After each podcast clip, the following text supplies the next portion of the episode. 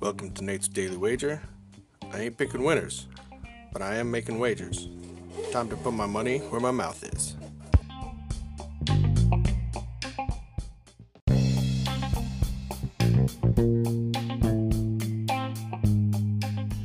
This is Nate's Wager for October 29th, 2021. And uh, nice win last night.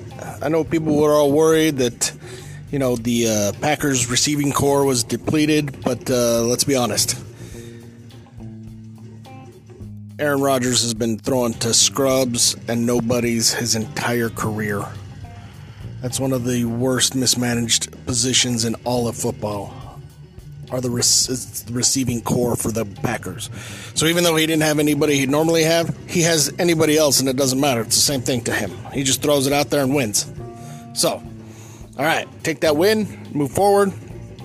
Good slate of uh, action tonight. We got World Series, we got some college football, but I'm going to head over to the NBA because uh, I'm going to try to ride the hot hand, as they say, and uh, not the Miami Heat but the team that they played last time where we won some money, which is the Brooklyn Nets.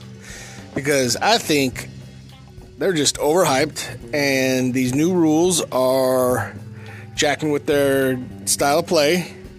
So they're just uh, still going to take some time to figure it out.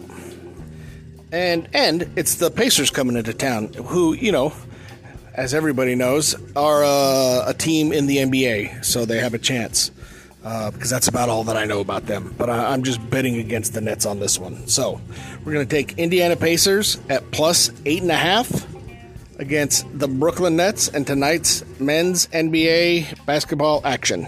See anything better than that? Pound it. That's my pick, and I'm sticking to it. Could you imagine if Rodgers ever had something?